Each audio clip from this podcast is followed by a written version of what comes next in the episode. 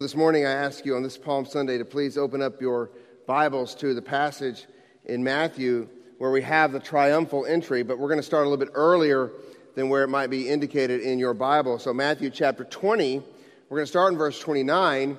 We're going to read all the way through chapter 21, verse 17. So 20, verse 29 through 21, verse 17. So remember that the chapter divisions are not inspired. If I could have written the little headings and put the chapter divisions, I would have put it at verse 29 of chapter 20. Now, I doubt anyone here knows this name, and let me know if you do. Do you know who Leon Febres Cordero is? Anyone know Leon Febres Cordero? Nobody? I cannot believe it. Well, Leon Febres Cordero was the president of Ecuador from 1983 to 1987. I mean, come on, folks. Don't you know your Ecuadorian political history? Leon was a larger-than-life figure in Ecuador. Big guy, bushy hair, big mustache, kind of looked like Einstein, chain smoker. He was an unusually conservative politician for Latin American politics. He was a friend of Ronald Reagan's at the time. His presidency had all kinds of ups and downs, including staving off an attempted coup d'etat. And one day, I remember in high school, that my best friend and I were off campus. This was probably 1987, his last year in office. My friend and I were off campus eating lunch at TropiBurger, okay? It sounds worse in Spanish, TropiBurger, all right?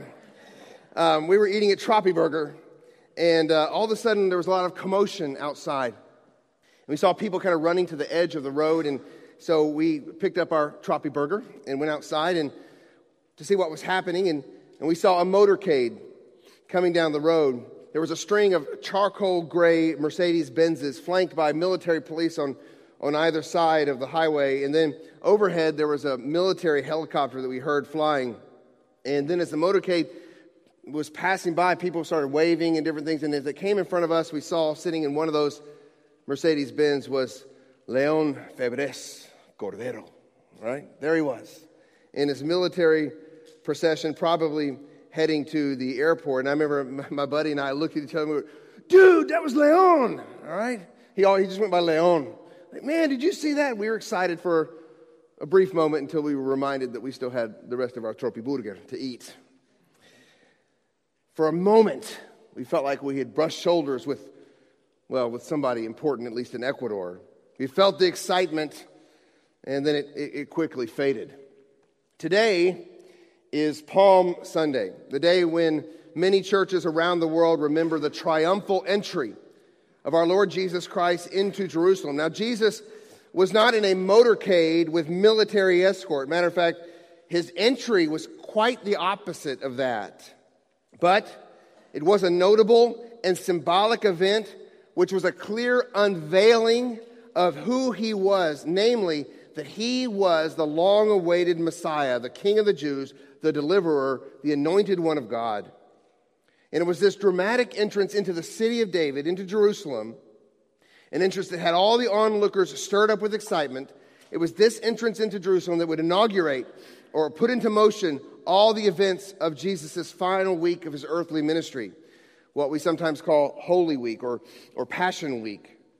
So this is the text we're looking at today. So please stand with me, if you would, as we read the triumphal entry from Matthew's Gospel. And to help us establish what I believe is some important context, we are going to begin in verse 29 of chapter 20. We stand at harbors in the honor of the reading of God's Word. The Word of God says this, verse 29 of Matthew 20. And as they went out of Jericho, a great crowd followed him. And behold, there were two blind men sitting by the roadside, and when they heard that Jesus was passing by, they cried out, Lord, have mercy on us, Son of David. The crowd rebuked them, telling them to be silent. But they cried out all the more, Lord, have mercy on us, Son of David. And stopping, Jesus called them and said, What do you want me to do for you? They said to him, "Lord, let our eyes be opened." And Jesus, in pity, touched their eyes, and immediately they recovered their sight and followed him. Now when they drew near to Jerusalem and came to Bethphage, to the Mount of Olives, then Jesus sent two disciples, saying to them, "Go into the village in front of you, and immediately you will find a donkey tied and a colt with her. Untie them and bring them to me. If anyone says anything to you, you shall say, 'The Lord needs them,' and he will send them at once." This took place to fulfill what was spoken by the prophet, saying, "Say to the daughter of Zion, 'Behold, your king is coming to you, humble and mounted on a donkey, on a colt, the foal of a beast of burden.'" The disciples went and did as Jesus had directed them. They brought the donkey and the colt and put on them their cloaks, and he sat on them. Most of the crowd spread their cloaks on the road, and others cut branches from the trees and spread them on the road. And the crowds that went before him and that followed him were shouting, "Hosanna to the Son of David! Blessed is he who comes in the name of the Lord. Hosanna in the highest!" And when he entered Jerusalem, the whole city was stirred up, saying, "Who is this?" And the crowd said, "This is the prophet Jesus from Nazareth of Galilee." And Jesus entered the temple and drove out all who sold and bought in the temple. And he overturned the tables and the money changers and the seats of those who sold pigeons. He said to them, "It is written, 'My house shall be called a house of prayer,' but you make it a den of robbers." And the blind and the lame came to him in the temple, and he healed them. But when the chief priests and the scribes saw the wonderful things that he did, and the children crying out in the temple, "Hosanna to the Son of David," they were indignant, and they said to him, "Do you hear what these are saying?" And Jesus said to them, "Yes. Have you never read, 'Out of the mouths of infants and nursing babes you have prepared praise'?" And leaving them, he went out of the city to Bethany and lodged there. Let's pray. Jesus, we thank you for what you were communicating as you left Jericho and headed to Jerusalem and entered into the city in such a spectacular and strategic manner. Lord, I pray this morning that you would reveal to our hearts through your Holy Spirit what it is you want to teach us about your kingship. So, Holy Spirit, we ask you to open up ears and to open up the eyes of our hearts that we might see and savor the glorious kingship of Jesus. And we pray this in Jesus' name. Amen. Please be seated. Now, in the flow of the Gospel of Matthew, we see that from Matthew 16, verse 21 onward, that Jesus has resolutely set his face toward Jerusalem. We see that in the Synoptic Gospels, that Jesus, at one point in his ministry, when he knows the time is right, he sets his face toward Jerusalem, meaning that he was determined to go to Jerusalem for this final week of his earthly ministry, which means that Jesus had a resolute, unwavering focus on the cross. He was heading to Jerusalem for a purpose, and he knew what was coming. But the joy of obeying his Father and completing his Father's will and bringing sons to glory, that pushed him and drove him. So that as we come to today's text, we need to see that what Jesus is doing as he enters Jerusalem, he is doing it with very much intent and design. There's a lot of purpose and pre-planning to what Jesus is doing as he comes into Jerusalem. We need to understand that the events of the Passion Week are not a series of random things that happened to Jesus, which he then was able to overcome at the end with the glorious resurrection. No, we need to see that Jesus is in control of everything happening during Passion Week, every detail of it, including this triumphal entry. It is intentional and it is planned. The triumphal entry is designed to be an unveiling of for all who had eyes to see of Jesus' kingship and the nature of his kingship. What I want us to see in today's text are 5 ways that Jesus unveils his kingship. 5 ways that Jesus unveils his kingship. Up until this point, Jesus has sort of kept everything on the low down. He has commanded demons not to make him known. He has told people that he healed to tell no one. Even in the famous Matthew 16 passage, which happens right before that where Jesus says he's heading to Jerusalem, even the famous Matthew 16 passage where Jesus asks his disciples, "Who do you say that I am?" And Peter answers with this glorious answer, "You are the Christ, the Son of the living God." We read in verse 20 that Jesus says, it says this, "Then he strictly charged the disciples to tell no one that he was the Christ." So even when Jesus was ministering and people came and wanted to by force make him the king, he would retreat to a desolate place. So he's been keeping it on the lowdown. He's been keeping it concealed to a degree. But everything changes now. Everything's different now as he comes into Jerusalem. Now the time is right. And as Jesus rides in on this donkey, he pulls back the veil, not only to reveal his kingship, but what kind of king he is. So I want you to walk with me through this text as we look at 5 revelations about Jesus' kingship. And first of all, the kingship of Jesus is revealed as his pedigree is openly embraced. The kingship of Jesus is unveiled as his pedigree is openly embraced. And so what I mean by that is Jesus is going to self-identify with a specific title here called Son of David, verse 20 of verse 29 of chapter 20. And as they went out of Jericho, so here's Jesus leaving Jericho, heading to Jerusalem. A great crowd followed him. It's the same crowd that comes into Jerusalem with him. A great crowd followed him, and behold, there were 2 blind men sitting by the roadside. And when they heard Jesus was passing by, they cried out, here it is, "Lord, have mercy on us, Son of David."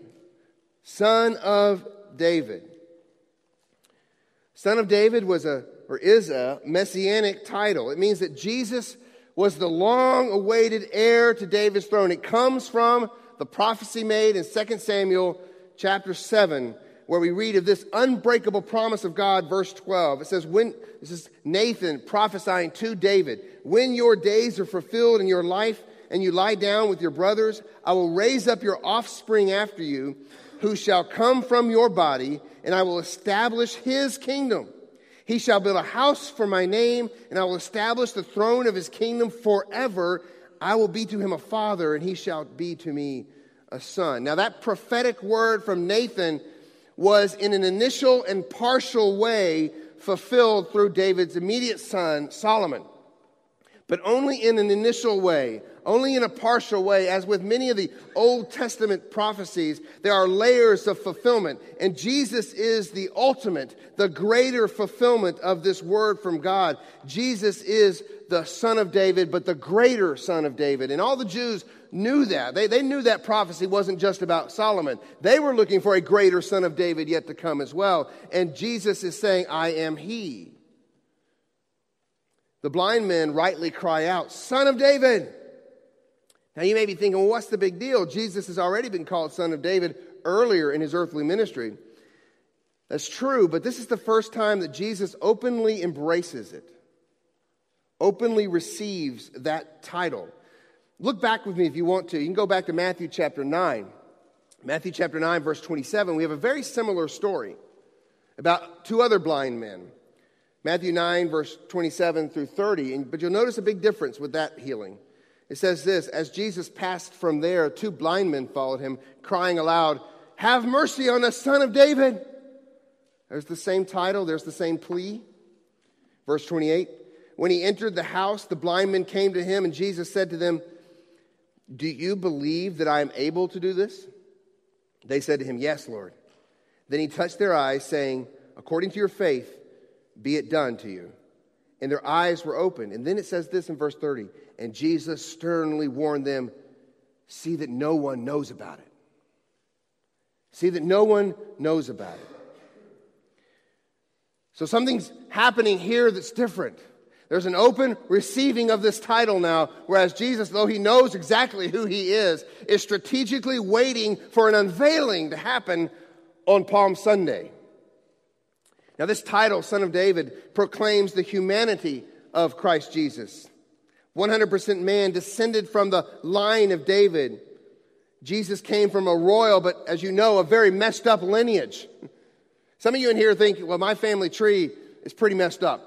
You don't want to see my family tree. You don't want to know what family I came from. You don't want to see that. Well, friends, though Jesus came from, he's a son of David, the lineage is pretty messed up.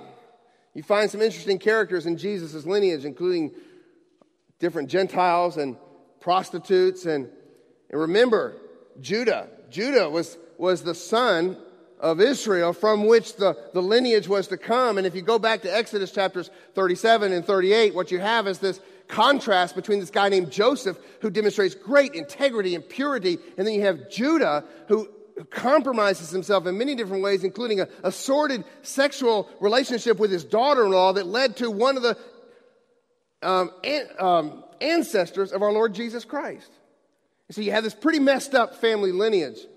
And so Jesus came to identify with sinners. That's why his lineage is so messed up. He came to identify with the lost and the hurting and with sinners, though himself without sin. So the Son of David is reflecting his humanity.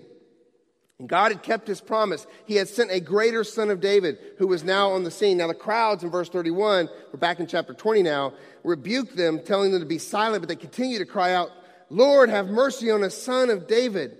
And then Jesus, in verse 32, it says, "And stopping, Jesus called them and said, 'What do you want me to do for you?'"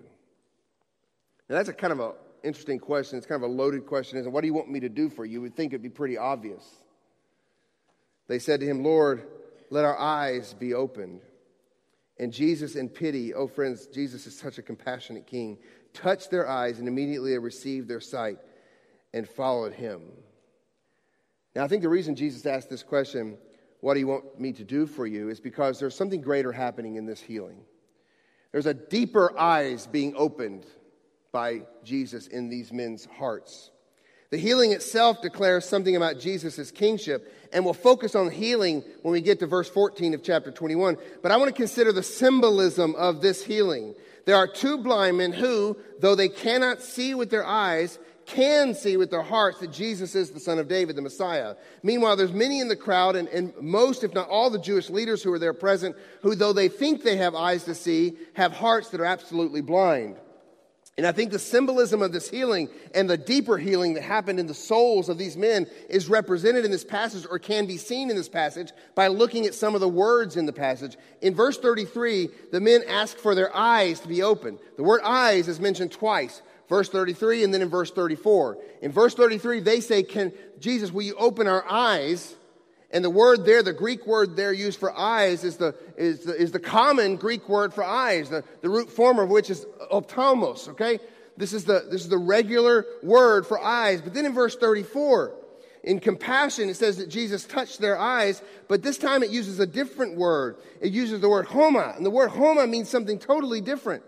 Matter of fact, R.T. France, a commentator, he says this, that it's an unusual and poetic word sometimes used to refer to the eyes of the soul, suggesting that this physical healing pointed to a much greater blindness that Jesus was dispelling. There was a deeper blindness that Jesus was dealing with these men. And so the Son of David, he sets his face toward the city of David, Jerusalem. And what we see in him is that he is openly now embracing the pedigree of the king. And as he comes to the city of Jerusalem, he has this deliberate and very well-planned demonstration that he's about to do that will reveal his kingship even further. And the next thing is that we see is his humility being purposely displayed. His humility is purposely displayed. Verse 1 of chapter 21. "And when they drew near to Jerusalem and came to Bethphage, to the Mount of Olives, then Jesus sent two disciples, saying to them, 'Go into the village in front of you, and immediately you will find a donkey tied and a colt with her. Untie them and bring them to me.'" Now, a couple of things here. First of all, Jesus isn't stealing. I mean, a lot of people struggle with this passage. Did Jesus go into like just steal? It's like, I mean, back then, would that be sort of like carjacking? You know, take the donkey.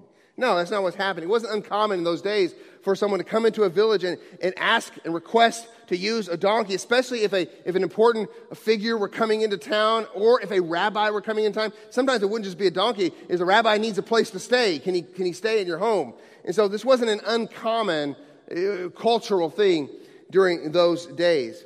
And I think, again, we see the compassion of Jesus on display here. Jesus is the only one Matthew is the only one that mentions two animals. All the other accounts just have one animal. He has two animals here, and I think that his compassion is on display because what he's riding into town is the colt. It's this donkey that has never been ridden before. It hasn't been broken before. And so how does he help this little donkey, this young colt, handle this situation? He brings the mother donkey along with it. So as they come into town, he even has compassion for the animals as he rides into Jerusalem. Verse 3, if anyone says anything to you, you shall say the Lord needs them, and he will send them at once. So this wasn't stealing. This was borrowing. It was using this to bring Jesus in this manner. Now remember, I said earlier, this isn't spontaneous. Jesus obviously has every detail of this planned out. He's putting the scene together deliberately. He's making a statement about himself, and Matthew leaves us no doubt as to what statement it is that Jesus is making. Verse 4, this took place to fulfill what was spoken by the prophet. That's Zechariah 9, saying, verse 5, say to the daughter of Zion, behold, your king is coming to you, humble and mounted on a donkey, on a colt, the foal of a beast of burden. This quote, as I said earlier, is from Zechariah 9, verse 9, to be specific. And so as Jesus comes into town, this passage of Scripture, everyone knew. This was a messianic passage of Scripture, and He's painting a picture here to draw their minds to that specific text so they could see that he is now riding in, making a claim to the throne. As he comes into town, Jesus is making a claim to the throne. He's not a pretender like Herod. He's no imposter like Pilate. Here comes the true king. For the geeks out there, it's Aragon coming back to Gondor. For the kids, it's Simba coming back to the Pride Lands. The king is back. The king is here. And though Jesus is received well now, we'll see in the following verses he'll be rejected later. For the people were blind to the full intimation of Zechariah's prophecy. They didn't understand the full meaning of the prophecy because it says, behold, your king is coming to you, humble, and that word is also translated in other places, meek or gentle or kind or benevolent or even gracious. Behold, your king is coming to you humble and mounted on a donkey. Jesus is coming into town not as a military conqueror to seek and destroy his enemies, but as a humble servant to seek and save his enemies. He is unveiling the fact that he is a very different kind of king. Now, the crowds, for the most part, didn't get it. But they should have. They should have, because military heroes don't ride in on donkeys. Unless you're Sancho Panza riding along with Don Quixote going towards the windmills. Military heroes don't ride donkeys. Think about it. You don't see statues of liberators in plazas and in town squares of heroes sitting on a donkey.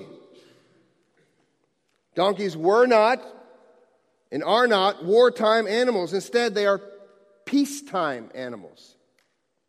In Bible times, it wasn't unusual for a king to ride into town on a donkey. We actually see that in the Old Testament. It wasn't unusual to come into town on a donkey, but kings rode donkeys during times of peace, not during times of war. They rode horses during times of war. The arrival of King Jesus was not to make war. Instead, he was coming to bring a message of peace, terms of amnesty. You see, the Jews, as well as all of mankind, failed to understand who the true enemy is. Inherently, all men see evil as something outside of themselves. something to be saved from. But in reality, we are all sinners. And the Bible says we are born in enmity with God. We are born enemies of God. We are born as insurrectionists. And the most important battleground is the arena of our hearts. We need a greater salvation. And so in rode Jesus, gentle, humble, meek, not to save people from the tyranny of Rome, but to save people from the wrath of God by bringing them amnesty, an offer of peace, a message of reconciliation. It's easy for us to condemn the crowds for not seeing this, right? But how many of us today welcome Jesus for all the wrong reasons into our lives? Hosanna. It's the transliteration of the Hebrew word, save us. Hosanna, Son of David, save us. Save us from a dysfunctional family, from financial misfortune, from chronic sickness, from thorny relationships, from human misery. And with palm branches cut from the tree of cultural Christianity, we wave them high, all the while expecting deliverance from things that are far too puny. For Jesus comes aiming to deliver us from something much worse, from slavery to sin, from the love of self, and thus from the domain of Satan. That type of deliverance results in gospel transformation that means we don't have to be removed from our trials, but now that we're in Christ, we can endure our trials because we've been saved from something much worse than our trials. That's what Jesus is riding in to bring, a much greater deliverance, a much greater salvation. And so we should not be looking to the things of this world, but to heavenly things. For Jesus did not come to carry out war against our difficult life, but to offer us peace with God. And so the meek, humble king with unfathomably deep pity for sinners comes in to offer amnesty, peace with God, and that's what he's been saying all along, as was read earlier in the passage from Matthew chapter 11. Come to me, all who labor and are heavy laden, and I will give you rest. Take my yoke upon you and learn from me, for I am gentle and lowly in heart, and you will find rest for your souls, for my yoke is easy and my burden is light. Friends, see and savor the humility of King Jesus. We read next in verse 6, the disciples went and did exactly as Jesus directed them. Verse 7, they brought the donkey and the colt and put on them their cloaks, sort of as a saddle, and he sat on them plural, meaning the cloaks, not the two animals. Most of the crowd spread their cloaks on the road, and others cut branches from the trees and spread them on the road. Now, the crowds were at least in part seeing what Jesus was trying to communicate. That's why they began to do this. When they lay their cloaks on the ground, that was a sign of submission. We see that in 2 Kings 9, verse 13, where they would lay the cloaks down on the ground as the king came into town as a sign of submission. But we also see them cutting down branches and waving them and putting them in the road too. Now, what does all this mean? Well, to understand sort of the symbolism there's lots of ideas out there as to what was being symbolized, and some conjectures that, well, maybe this was happening earlier in the year when during the Feast of Booths, when people would cut down tree limbs for that feast. But what was really happening here was simply that it was a symbol of deliverance when they would wave those palm branches. You see, in the intertestamental period, in between the Old Testament and the New Testament, and you can read these in the apocryphal books, which are not scripture, but are helpful for understanding Jewish history. We see in the Maccabean revolt against the Greeks, Antiochus Epiphanes had come into the temple. This is about 150 years before all of this. He had come into the temple and he'd offered pig's blood on the altar, and he had desecrated the temple and set up shrines to Greek gods in the temple. And so that led Judas Maccabeus and others to revolt against the Greeks and to carry out a very courageous war against them and drive them out. And as they drove the Greeks out, they came into town driving the Greeks out, and the people greeted them with palm branches as they came in. Deliverance. And they also immediately, after driving the Greeks out, went in and removed all of the altars and shrines from the temple. That's interesting, isn't it? 150 years earlier, there was a cleansing of the temple. There was a Palm Sunday. And now here we have a greater king coming into town, and he's about to do something much greater with the temple. And so we have the palm branches going. It's a symbol of deliverance. The crowds had full expectation that Jesus was indeed the Messiah who would rule forever. The crowds were shouting, "Hosanna to the Son of David. Blessed is he who comes in the name of the Lord." This is a quote from Psalm 118, verses 25 through 26. Verse 10 says, "The whole city was stirred up, saying, 'Who is this?' And the crowd said, 'This is the prophet Jesus from Nazareth.'" Now you may be thinking, wait a second. They've just been calling him king. Now they're calling him prophet. What's up? No. What they're saying, what's happening here is the crowd saying, "Who is this?" In other words, who are you saying is Son of David? Who are you proclaiming, "Hosanna, Son of David"? And they say, "Jesus, the prophet from Nazareth of Galilee." And then it says the city was stirred up. What does that remind you of? The city being stirred up. Here at the end of Jesus' ministry, comes to Jerusalem, the city's troubled. When else was the city troubled? Matthew chapter 2, the wise men come into town looking for the king. And the city was all stirred up. And here at the end of his ministry, Jesus comes in unveiling the king. And the city is stirred up. This is what Jesus does to people. He prompts a reaction. He leaves no middle ground. You can be troubled or stirred, but you can't be ambivalent. You can worship or sneer, but you can't ignore him. And so Jesus arrives, purposely displaying his humility, causing the city to be stirred up. And the next thing we see him unveil about his kingship is simply this. His supremacy is boldly asserted as he comes into the temple. Verse 12, Jesus entered the temple and drove out all who sold and bought in the temple. And he overturned the tables and the money changers and the seats of those who sold pigeons and said to them, "It is written, 'My house shall be called a house of prayer, but you make it a den of robbers.'" Now I think a couple of things are happening here. First of all, Jesus is indeed angry about the commercialization of worship and the corruption inherent in that.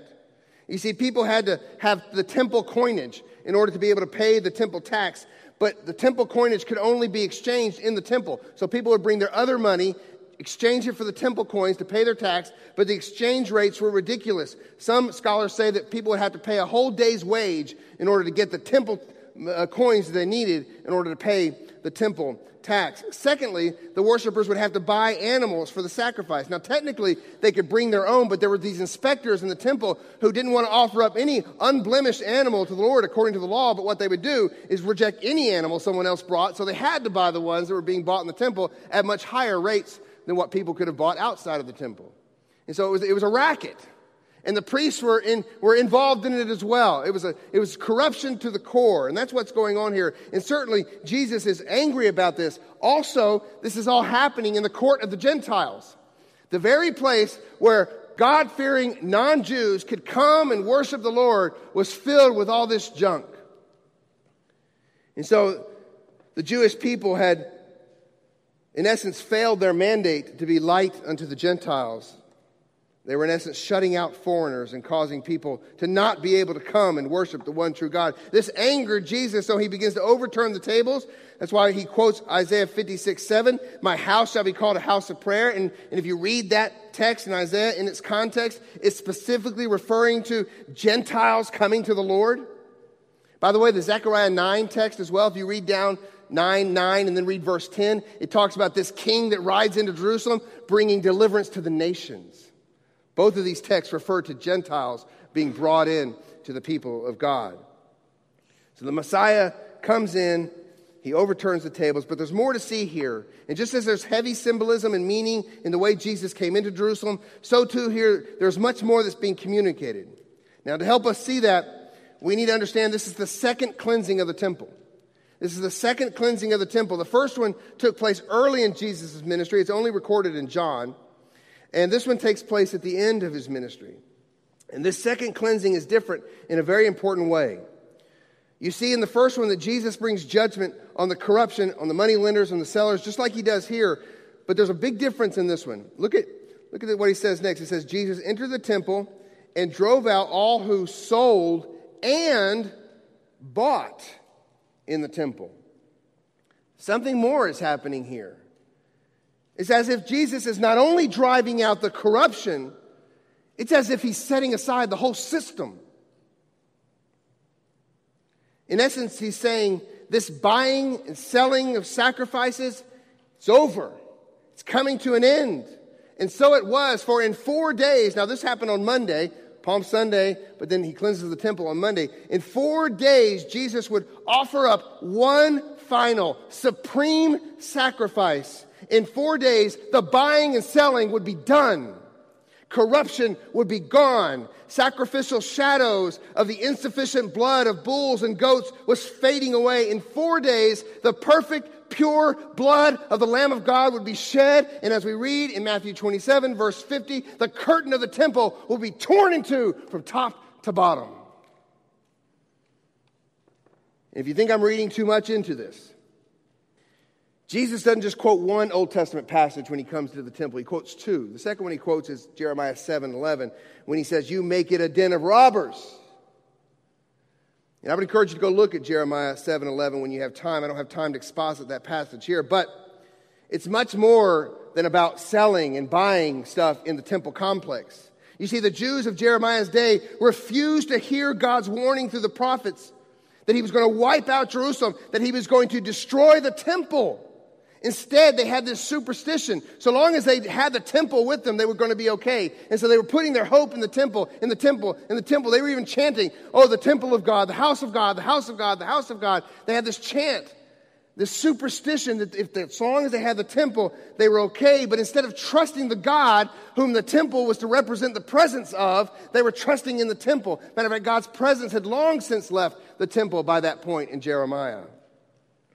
And so too now, the people were failing to see that something superior, something greater than the temple was here. More than that, the one whom the scriptures tell us is the new temple was standing in their presence. The man in whom God and man perfectly meet, God with us, Emmanuel. They could not see that this temple of brick and stone would once again be torn down, never to be rebuilt. And instead, they would try to tear down Jesus, the true temple. But as Jesus said in John chapter 2, "In 3 days, I will raise it up." And now in Christ, the true temple no longer would the Gentiles be shut out. Instead, the wall that was called the dividing wall, the wall of hostility that stood between the Gentile court and the inner courts, was torn down in Christ, so that all who call upon his name could be saved and brought into the Holy of Holies, God residing with his people and his people residing in Christ. For Jesus is not only our king, but he's also our high priest, opening up the way for us to come to the throne of grace with confidence. The supremacy of Christ is on display as he comes into the temple. By the way, all of Jesus' three messianic offices are seen in this text. And messianic offices were offices of anointing. You anointed kings, you anointed prophets, you anointed priests. He is the king as he rides into town. He is the priest who cleanses the temple and foreshadows a new temple. The temple that foreshadowed a new temple. And next we see him doing what only prophets could do in the Old Testament, and that is carrying out miracles. And so his authority is powerfully exercised. Verse 14, "And the blind and the lame came to him in the temple." These last couple of points are going to go a lot quicker, so don't freak out. The blind and the lame came into him in the temple, and he healed them. First, we must see that the healings of themselves were a declaration of Jesus' messianic role. Remember that Jesus announced his mission in Luke chapter 4 by quoting Isaiah 61. And one of the signs that the Messiah was who he said he was is he'd be healing, in particular, healing the blind. Healing the blind was a particularly powerful demonstration of authority. But all these healings here are powerful displays of who Jesus is. These aren't retinal headaches that the people are having. These aren't arthritic joint pains. These are blind people who can't see, who all of a sudden see. These are joints that have been twisted, all of a sudden straightening out. This is powerful stuff on display. So the miracles themselves are testimonies to who Jesus is, that he was the authoritative king, authoritative even over nature as he came into Jerusalem. But much more than that, again, we need to see the powerful symbolism here. If you look back at 2 Samuel chapter 5, verse 8, you'll see that the blind and the lame are excluded from God's house by the decree of King David. But now, the Son of David is on the scene, and he's healing them. And where is he healing them? In the temple. He is healing them in the temple. Jesus is making a way for those who were previously excluded to come into the presence of God. Jesus is demonstrating his authoritative power to make straight the paths that were previously crooked. He is demonstrating his kingly power to reverse the curse. He is demonstrating his power to cleanse people and bring them to God. Jesus is the new temple and the new sacrifice, for he is the one by whose stripes we all will be healed. He is giving them a foretaste of what his death will accomplish. For we were all born blind in our sin and crippled by our depravity. Yet Jesus comes saying, I am the way, the truth, and the life. No one comes to the Father except through me. And through him, our eyes are open and our walk is restored and our uncleanliness is removed. And anyone with eyes to see would have known that no mere man had this type of authority. No mere man could do this. So it's no surprise that the next thing we see is that his divinity is unashamedly declared. His divinity is unashamedly declared. This is the last few verses of the text. But when the chief priests and the scribes saw the wonderful things that he did, and the children crying out in the temple, Hosanna to the Son of David, they were indignant. Apparently the kids were the last straw for them. Okay? Kids praised. Okay, you've gone too far, Jesus. Verse 16, and then he said to them, or they said to him, do you hear what these are saying? Now, Jesus does not respond, I'm sorry. They must have gotten out of children's worship. Sorry, let's shuffle them off somewhere else. He doesn't say, would someone just quiet them down? I'm having an important conversation with the chief priests over here. Nor does he merely say, just let them praise the king. Just let them praise the king. Jesus, in typical Jesus fashion, takes it up a notch. He takes it up a big notch. He says this, have you never read, out of the mouths of infants and nursing babes you have prepared praise? Now, to see how Jesus elevates this, we need to see where this came from. Carrie read it earlier. Psalm 8, that's Psalm 8 verse 2. Psalm 8 verse 1 says this, O Lord, our Lord, how majestic is your name in all the earth. You have set your glory above the heavens. Who are the infants and the babes praising in Psalm 8? They are praising God Almighty. So the Pharisees and them, they're upset. Hey, stop this. And Jesus, go ahead, let them worship God. Whoa. Every unveiling takes Jesus closer to the cross. Because every unveiling gets those religious leaders that much more upset. And every unveiling also leads the crowd to begin to think, well, this isn't the kind of king we wanted. The unveilings are actually leading him to the cross. He is God, not just the Messiah. Oh, yes. Now the claims are complete and full. Jesus doesn't just have the right pedigree. It's not just about his humility, the reason for his supremacy, and the source of his authority is his divinity. Jesus is God with us, 100% man, Son of David, 100% God, Son of God. That's the king I want. That's the king I hope you want. I kind of laughed. I love the video. And some of you wanted to clap. I heard it. I heard some of you go, because Baptists don't do Palm Sunday, right? Baptists, we don't do too much. Keep our elbows down, hands in your lap. Guys, sometimes I wonder, do we believe these things? Do we believe these things? I don't say you, I'm not going to judge your faith by how happy-clappy you are. But hey, feel free to clap after a video like that. What a proclamation. All of it grounded in the Scriptures. So this is the king I want. In this day and age of political foolishness, I don't want a president or a ruler or a king who can fix the economy. I want one who rules the cosmos. I don't want one who can manage the military. I want one who can manage molecules. I don't want one who has his finger on the atomic weapons. I want one whose fingers hold the atomic structure of the universe together. That's my king. That's who I want to serve. My best friend and I, we saw Leon again. There was a second coming of Leon. This time it was 1992 in the Miami airport. We were getting our bags in Miami, and we looked over after coming back from Ecuador for a trip that we'd gone there. We looked over, and standing in line, still chain smoking, with everyone else with their bags, was Leon, just standing there. Before, we're like, whoa, that was Leon. This time we're going, whoa, that's Leon.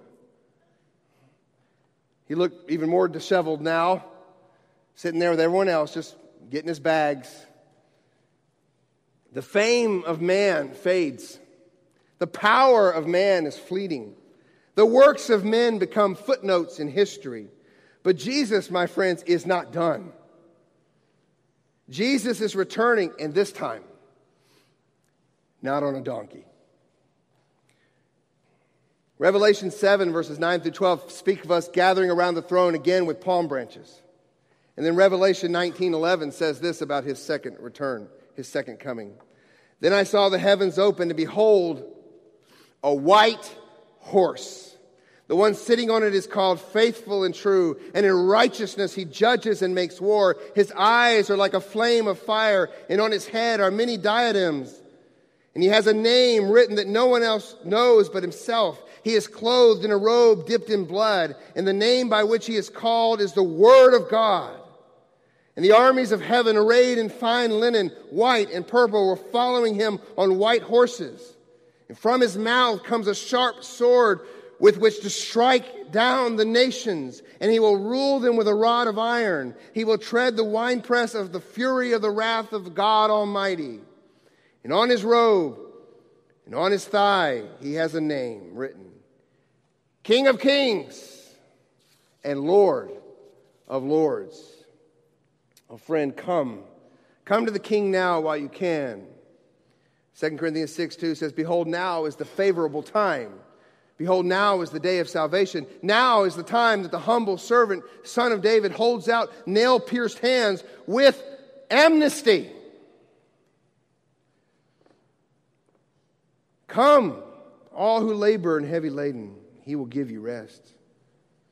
Come while amnesty is being offered, while pardon is being granted, while reconciliation can still be sought, while adoption is on the table. Come, turn from your rebellion against the King, seek his gracious mercy, and believe. And for those that are here already in the King's family, those who are already reconciled, let us together come to the Lord's table. Come to this table in a foretaste of the feast we will enjoy when the King returns. Let's pray. King Jesus, we praise you and we thank you for this day that we have set aside, not only as we do every Sunday to come and worship you and adore you and praise you for your resurrection, for all that you accomplished through your death, burial, and resurrection, but also, Lord, it's okay to remember days like Palm Sunday, and all the events that led up to your glorious and magnificent resurrection. And so, Father, we come right now and we ask that you'd help us remember the Son and glorify the Son as we remember the blood that he shed, something we will talk about and think about in just a few days, and the body that was broken. But we also do this in remembrance of him until he returns. So we also proclaim the resurrection. He's coming back. He's coming back on a horse, a white one. God, we praise you for that. And we pray all this in Jesus' name. Amen.